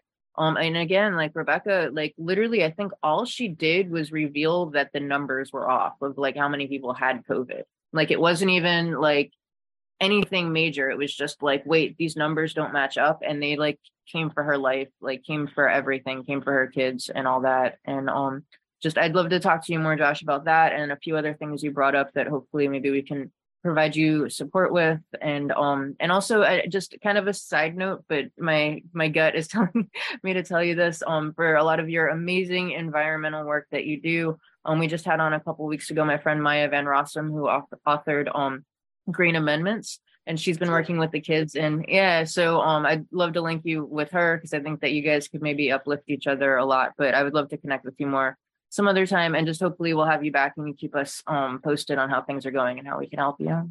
Thank you so much. I, I do know Maya Van Rossum, obviously from the Delaware, not obviously, but, but from the Delaware River Basin, which is where I, I, I'm from and where the Gasland movies originate. And she's the Delaware River Keeper. Uh, they're a terrific organization. Um, you know, in addition to the Rebekah Jones film, which we are right now sort of in crunch time, trying to get ready. Uh, there's a film called The Welcome Table, which we're doing about climate refugees. That's going to HBO. Um, so I can put that um, in the chat as well if you're interested. We are we are actually raising money for that movie too. Um, we we have a little bit of a backlog going on because of the anti-political film. Uh, the way that you know the way that distributors have been very very shy to deal with um, political films. Um, and that so and, and and at the same time i'm also making a film or not making but finished a film called uh, the edge of nature which is about long covid. Um, and it's also about the anthropause the moment when the you know the anthropause was the only time in our history that we actually reduced emissions enough to stop climate change uh, the first 10 months of covid. So we learned how to stop climate change and now we're just ignoring it completely and, and pretending that never existed Amazing. The most difficult and intractable problem on the face of the earth. We're just like, ah, we fixed it, but who cares? We're just going to go headlong into the other, uh, the opposite direction. So that's my third film, The Edge of Nature, The Welcome Table, and the Rebekah Jones Project. but seriously, our time, our clock is ticking right now. Um, uh, because of the welcome table. Uh, I'm sorry, because of the the Kickstarter campaign on Rebekah Jones. So anything you guys can do to help push that out, send it out to your lists even five, ten dollars, you know, basically we're raising sixty grand on Kickstarter. That's six hundred people with a hundred dollars. You know, shouldn't be that hard to do, or you know, twelve hundred people with fifty dollars, six thousand people with one dollar, sixty thousand people with one dollar. You know how it works. Um, so we're twenty percent of the way there. We have seventeen days left. So that's that's why I'm so grateful to Russell to invite me on today to talk about this. Thank you, Josh. I want to thank, before we wind up here, uh, uh, Denys uh, Bondar. Uh, Denys, if you're still with us, uh, thank you for your presentation. Greatly appreciated. And um, uh, we, um, we, we hope you'll come back. And Josh, just for your information, we spent much of the time in the first hour discussing the need for a UN intervention for a demilitarized zone at the Zaporizhzhia nuclear plant, which um, what's going on there is absolutely terrifying.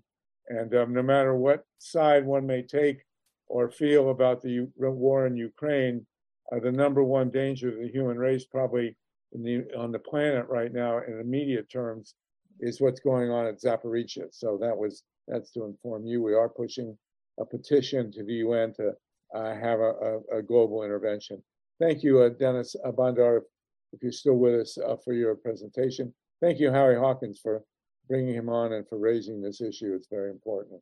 Denys, um, okay. Denys is not here. David Brown is from Pennsylvania. We have David Brown from Pennsylvania that's still on our list that we committed to. So okay, we'll do that. Um, um, we'll go through Justin and Lynn, and then we'll go to David Brown for the last couple minutes. Uh, where are you from? Uh, uh, well, you, Josh Fox is a Pennsylvania boy. Maybe you guys know each other. David Brown running for Congress there. Uh, Justin, Lynn, and then we'll go to David Brown please. What happened to me? I was supposed to be next. Oh, Dorothy. Uh, okay, go ahead, Dorothy, please. Hi, hi, Josh. So, you know, I, I first heard about you through someone named Lance Simmons, who was here when you did Gaslight. He came to California to promote your movie. I don't know if you remember him. I, I guess literally you talked to Lance Simmons this afternoon. Yeah, I, I talked to him a lot because we're involved in politics together. I don't, so I don't talk to him a lot, but he called me this afternoon uh, talking uh, rant, rail, ranting and raving about the insanities of uh, Robert Kennedy Jr. But we can talk. About Right. yeah, that's another that's another whole story. Um, I want to beg you, and I beg everybody, do not use climate change. It's global warming. Climate change is a phrase that was concocted by Frank Luntz, the Republican messaging guy, because he felt that global warming sounded too scary and climate change sounded innocuous, which it does because change can be good. And we have to break ourselves of the habit of using that, that phrase. It's a it's a, a dangerous, dangerous phrase. Please, I beg you, do not use it. Okay. Um, I would I probably, since you got that, uh, I use global weirding, which comes from uh, Amory Lovins. Just and, not uh, climate change. Change is a good thing. And, and um, so I was going to say that perhaps um, I have a friend named Ian Masters has a show called Background Briefing. It goes out to a hell of a lot of people, and they have, uh, and a lot of them, some of them have actually have money. So Russell, maybe you and I will introduce um, Josh to and get him on uh, Ian's program. That would be great. And so, what is Rebekah Jones exactly doing right now? Rebekah Jones was running for Congress up until November. Um, she has been through the ringer for three years. She is currently trying to find a job, to be honest. Nobody so she's still married. She still has her children. Moved to Maryland. She's just finally moved to Maryland um, uh, to get out of Florida. Um, her family has suffered quite a quite a bit of persecution. She's in the middle of a lawsuit, um, which I don't know much about because it's a civic suit and I, I can't know much about it. Um, she, uh, uh, uh, so she's try, trying to find work. Um, she's, I think, trying to recuperate from three years of just total wall to wall insanity. Um, she's, uh, you know, so um, I, I think, uh, you know, right now the most important thing uh, for her is to resettle in, in Maryland, regroup a little bit, and then see if somebody will hire her. The thing that's so difficult about all of this, and you can you can ask any of these whistleblowers throughout history, is after you go and do this, uh, um, it's very very hard to get hired. Um, it's very very hard to find to read. And as a young person, she's only like 33 years old or something like this. Um, that she's she's so so her husband is looking for a new job right now. She's looking for a new job. Um, you know, uh, she's definitely helping us try to promote the film. Um, you know, even though there are definitely moments where you might question her judgment in the film, even though it is not like a, a like a just a, a, you know lionizing only. You know, I mean, she's a human being, and she's allowed us to make an accurate and very interesting and intricate portrait of her, uh, especially as she goes through a lot of hardship. Um, but you know, Daniel Ellsberg, uh, right before he passed away, uh, sung her praises.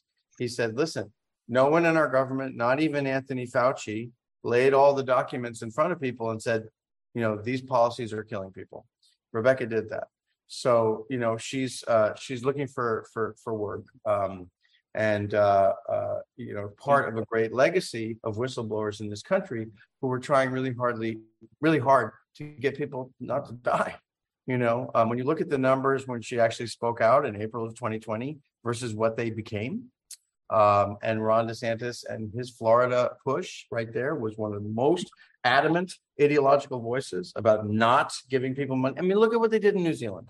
They paid people to stay home. It's re- absurd to think that they could do that in New Zealand and not in the United States. We're the richest country in the world, right? It's absurd to think that they would give people assistance in Europe and not in the United States. Well, that's the culture war that we're talking about. So, um, if anyone knows uh, where where she she should go, uh, she yeah exactly. Thank you for some put, somebody put in the chat. Rebekah on her own time maintained an accurate COVID dashboard for a long time. She actually included school schools in that dashboard, um, kids that, that Florida wasn't taking keeping track of. Um, she was posting school COVID data for the whole nation. Um, she did have assistance from from Google. She did have uh, she she fundraised for it. But right now, you know, that, that money always runs out. And so she definitely needs employment. If people know, uh, need a great data person, a scientist, a person who uh, in climate change, um, a person who will speak her own mind, um, uh, you know, uh, go, uh, let me know. It's, it's too bad California's so expensive. She can't, you know, she could probably find work here, but could she afford to live here? That's another story. Uh, okay, so have, um, I'll tell Russell, send me the, all the information that I need. I'll send it to my list and I'll get it to Ian and I'll make a contribution, of course. Okay, and I'll say hi to Lance for you. Again. If he's not Yeah, out Russell's surfing. not here, Dorothy, but we can um, get get you connected. I'll, I'll be in touch with him. And uh, uh, Josh, very quickly before I go to Justin Lynn, uh, David Brown is a candidate for Congress in Pennsylvania. David, do you want to introduce yourself to Josh? Josh has a long history in Pennsylvania. I'd be David thrilled to. Brown, where are you? Well, very well, thank you. Thanks so much for having me. Uh, this has been a wonderful conversation, Josh. I'm thrilled to connect with you. Um, I am so I'm running in in Pennsylvania's 166 uh, state house district, which is currently held by an incumbent Democrat who who actually chairs the House Environmental Research uh, Resources and Energy Committee, um, and is a strong proponent of nuclear power as an alternative energy source. Um, you know, as as a as an answer, as the answer to to uh, the fossil fuels issue. Um, obviously, Pennsylvania, it's a big deal. We are the largest um, uh, energy producer that doesn't impose a severance tax on on fossil fuel extraction. Uh, my mother lives in the blast radius of the Mariner East pipeline. Josh, you may be familiar with that Oh, yeah. monstrosity. Um, so so it's a major issue, and and fortunately, I I live in a district that is it's democratic, it's quite progressive, amenable to candidates who brand themselves that way. Uh, my issue is is merely and this will come as no surprise to you, name recognition, because I think I have about the most boring name on earth, and my opponent has been there since I was in preschool about 30 years ago. So, uh, so that my, my platform largely centers the environment, uh, workers' rights, trying to trying to navigate that very difficult juxtaposition of Democrats who support labor, and of course I fall very, very uh, wholeheartedly into that category. Um, you might be able to tell by my background, I'm a musician. I'm a member of the Philadelphia Musicians Union, uh, very distinct from the, the building trades, which tend to be, um, uh, in spite of, of their good work around labor laws, um, a real issue when it comes to uh, pressuring Democrats to take bad votes around the environment when it's believed that fracking is the only potential source of jobs. Uh, my other work is actually very, very um, uh, it centers the separation of church and state. That's that's my other life. I run a podcast called Unreasonable, and we talk about the the nature of Christian nationalism in this country. Uh, I am the uh, I'm the chair of the Pennsylvania Secular Democrats, and our work is we're not uh, we're not an atheist support group exactly. We are we're an activism organization. We endorse and support candidates who are who are uh, pro science, who are pro abortion rights uh, who are pro democracy. Uh, I'd be happy, I know we don't have any time left, but I'm going to put my information in the chat, uh, including information about Unreasonable, Secular Dems of PA, and my campaign, which formally begins after the November election. And I'd be thrilled to answer any questions. Well, David, why don't you have Josh on your uh, on your podcast? Um, I would love to. Where, where's the district? It is just, I should have mentioned that's just west of Philadelphia. So I live in Haverford Township. It's all of Haverford Township and the northernmost part, part of uh, Marple Township. I know, I know Haverford uh, well. I've spoken there before. Hey, Where were you- all right. I've spoken at the school. All right, It's so right across the you street from my guys- house.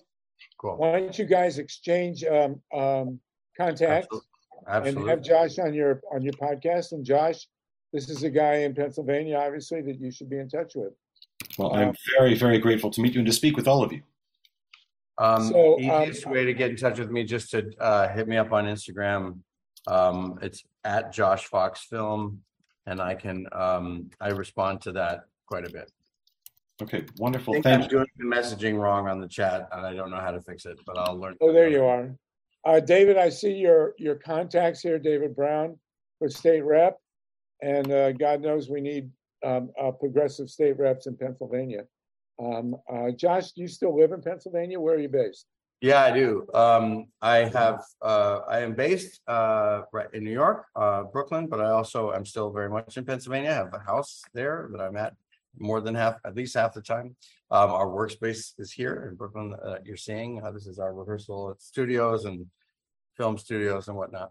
Um, but, uh, yeah, I'm in Wayne County up in the northwest, northeast corner of, of PA, all the way up in the, in the corner near the Delaware River. Um, and yeah, PA, you know, uh, Pennsylvania politicians um, are uh, even Democrats are are often uh, pro fracking. We've had a lot of lip service to uh, fixing the issues with fracking in the state of Pennsylvania, and very, very, very little action. Governor Josh Shapiro, we were hoping would be a bright light on this uh, because he prosecuted the fracking industry with criminal um, offenses while he was Attorney General, and then he turned around and reopened the area in in, in Gasland um, to drilling, um, and now those people are, are completely screwed. So we um, we have no uh, real champions in government in PA. Um, Summer Lee is terrific. She was an activist uh, that I knew back in uh, Western PA, um, but Know her. Doug Shields was terrific. So we do have a smattering of great people. Um, you know, but the history of the Democrats in, in PA is still very much influenced by people like Ed Rendell, um, who were pro fracking, who were completely corrupt, who were not um, not uh, with the progressive wing of the Democrats. Um, so it's great to to hear that uh, that you're running, and be happy to talk to you more. Well, thank you. Be thrilled to connect. Believe it or not, we have we have a faction of our secular Democrats up there in Wayne County. So I, I know where you are, and, and there are some folks fighting the good fight up there. Cool. Well, it's great to connect you guys. This is what we've been trying to do. And uh, uh, David, it's good to have you on, and uh, I hope you get in to the uh, to the Pennsylvania House. I want to mention, by the way, we have Rhonda Roth uh, on the call. Uh, Josh, she is a very uh, hardcore Florida energy activist and really great uh, person you should know in the prog- progress of your film. And I'm sure she knows a lot about about uh, uh, Rebekah. Okay. It's a wonderful thing to be on with you guys. I, I really appreciate just the commu- the feeling of community that I'm I'm having right now. So Well, the feeling of it's great to have. It's great to have you. And we, uh, after two full hours, we have 53 people still with us. So uh, I want to call on Justin, Lynn, and Mary and David to make sure that, well, we've got your contacts. Uh, you're welcome to chime in again. Okay. Uh, Justin, go ahead. Yeah, three points context, connection, and creativity. So, context California has uh, been leading the nation in building solar and batteries. Uh, one of the things that IBW has been a kind of a stick in the mud about, though, is they will not uh, create a pipeline for people from changing over from being pipe fitters to being electrical transmission tower people. So that's uh, how uh, an issue for labor and moving uh, climate catastrophe mitigation forward. Uh, then uh, connection. I'm wondering, Josh, if you have had much opportunity to connect with people around, uh, you know, some of the pipelines going through like the Great Lakes, especially Michigan.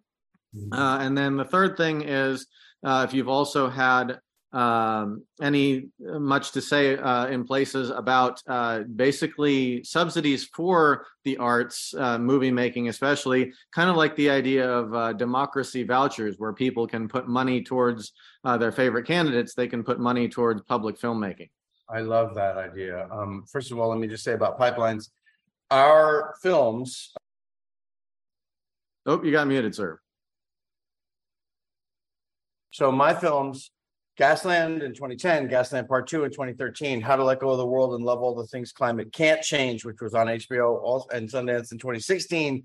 Awake, A Dream from Standing Rock, The Truth Has Changed in 2020. Every one of those films has had a really extensive grassroots engagement tour. What does that mean? It means we say to the movement, who wants us to come and help you with whatever fight you're in the middle of? And thankfully, we have foundation support usually to do that. So that means I can go to a frontline battle for free, show the film. The activists and organizers in that region can then organize and have an event. And some of those events are anywhere between 50 people to 5,000 people, right? Um, we've had quite a lot of, of these events, over 500 of these events. So 500 frontline battles all across the United States and in Europe. And we show up with the film or show up with the performance and not to mention solutions grassroots, which is a whole nother thing. Um, and we try to educate people about the issue that the activists are working on in that area. So lots and lots and lots of pipeline battles, right? When we were in Michigan, we we definitely highlighted a few of those pipeline battles. We highlighted pipeline battles across the, the East Coast and in Florida and in California. So wherever we are summoned to go with the movie, we tend to show up, right? Because that's the whole program, right? Movies don't create change. Movies don't create um, actual political change. Movements create change. So our movies are there to support the movements. And so our work, and I take this very, very seriously, is about that organizing. And, you know, I've had Hollywood outfits like participant pictures. You know, I go in there I tell them, I show all the stuff that we've done. And they say, Josh, you get all those people in a room. Oh my God, what do you tell them to do?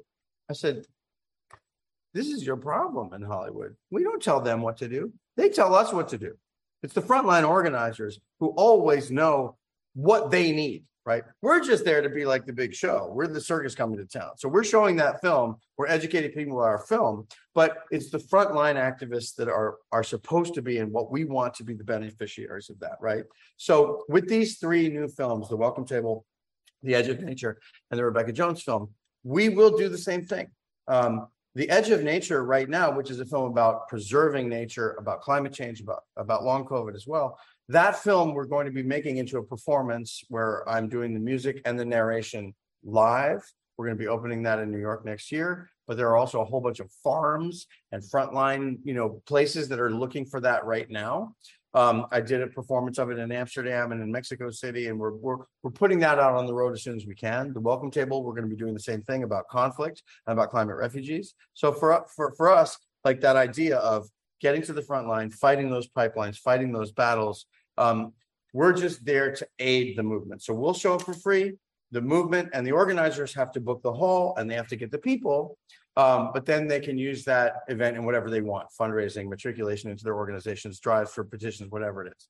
Um, so that's our model of change. That's how we built the anti-fracking movement coast to coast and around the world. Um, and so we're here to fight pipelines and we're here to do that frontline organizing um, and have the media serve serve the movement. Um, so that was the first question. The second question about fundraising, you know, we're a theater company as well as a film company. Um, so we've had grants from the NEA, we've had grants from the MAP Fund, we've had grants from New York State Council for the Arts.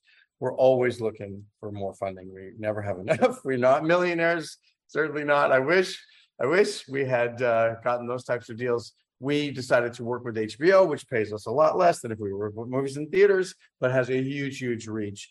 Our our agenda was always to change things, um, but it has always put us in a place where we're scrambling for money. So um, yes, by all means, I love those arts proposals.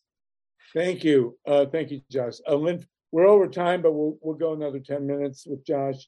Uh, Lynn Feinerman and Mary Stonewall, and then Steve and Jeffrey Parker will have a uh, question for you. Uh, Mike, if you want to sign off, I think Steve can carry us, but uh, we'll give Josh the extra time. Uh, uh, uh, go ahead, Lynn and Mary, and, and then Steve, you'll have the last word, and Jeffrey Barker will have a question for you. Go ahead, Owen.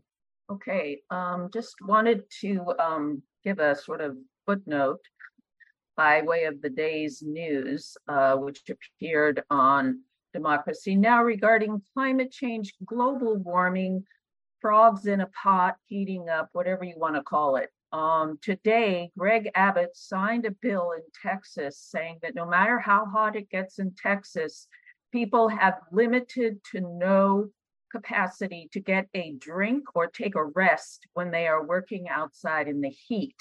While that was being signed, the planned ice dome or ice bridge for the petrochemical companies in Texas was underway.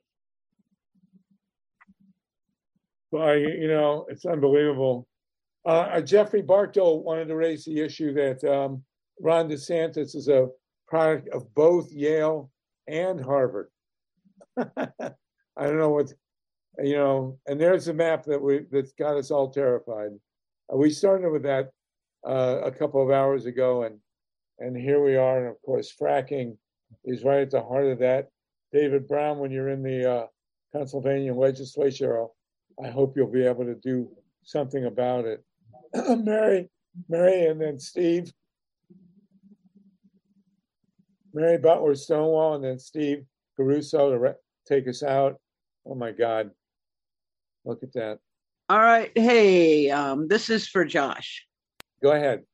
Um, you work with a lot of the mainstream activists, but there's people like me out there that we're the only ones blowing the whistle uh, in, in regards to, like, for me, it's inadequate building codes versus uh, global warming and pointing out the fact that the United States for 300 years has been building in tornado all, all over the United States.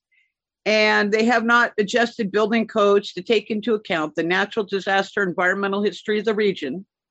And there no, no building code is addressing that. Like in Egyptian time, if an engineer built a building and a natural weather phenomenon took that building down, the engineer was held liable.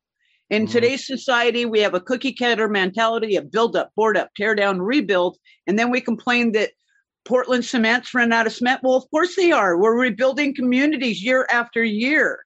And then they're complaining that the woods aren't growing back fast enough for the demand of wood in America to rebuild. Why mm-hmm. not? Because we are constantly wasting our natural resources.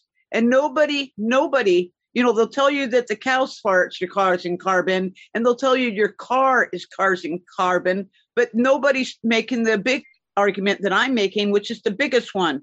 When we have a natural disaster coming into effect, we have to put out carbon for the evacuation. So you have so many more cars on the road than you'd normally have escaping the town.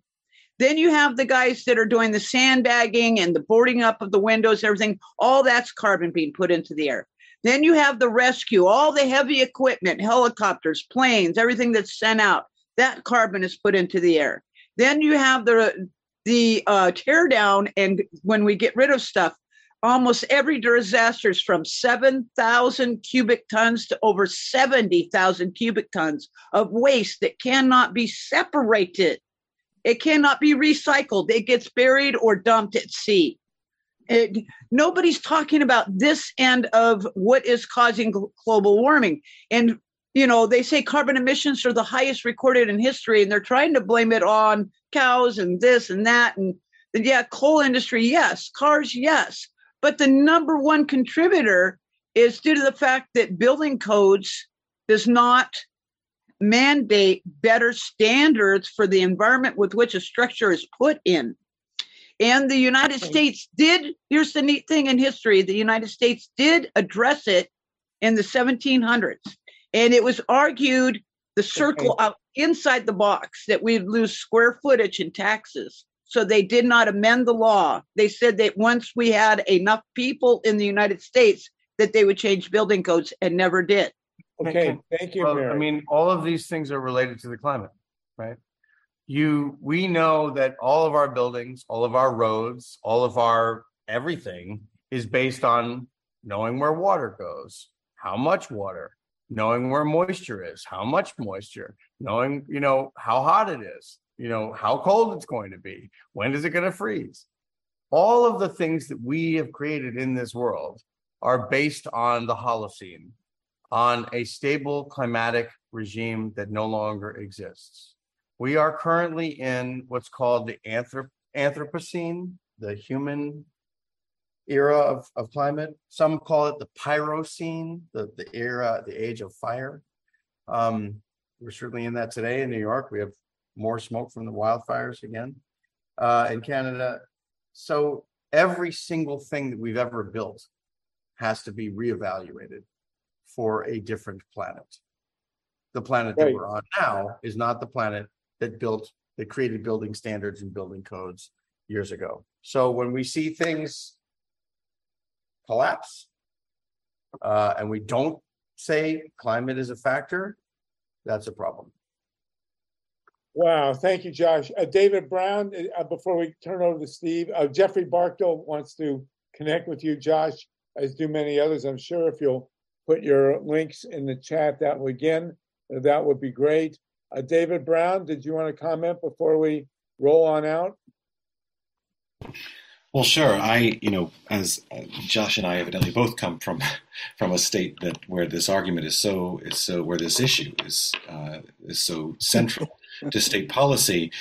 Pennsylvania is responsible for one percent of all global global carbon emissions. So, you know, this is this is something. This is an issue where, uh, I mean, it became issue number one on my campaign because it's it's now it's now even among Republicans uh, of whom there are not too many in my district, uh, that climate change, global warming, is not is it's becoming less controversial, and it's it's my aspiration that that a faction of us, uh, Summer Lee, who's now in Congress, of course, is a great example of somebody who led on this issue um, in the state legislature, can can start to steer the Democratic Party in a better direction toward accepting that that there is uh, there does not have to be this false dichotomy between labor and the environment. You know, the, and in fact, I, th- I think I saw someone in the comment mention something about um, pipe fitters, perhaps, and and uh, job transitioning. Now, of course, when somebody like me,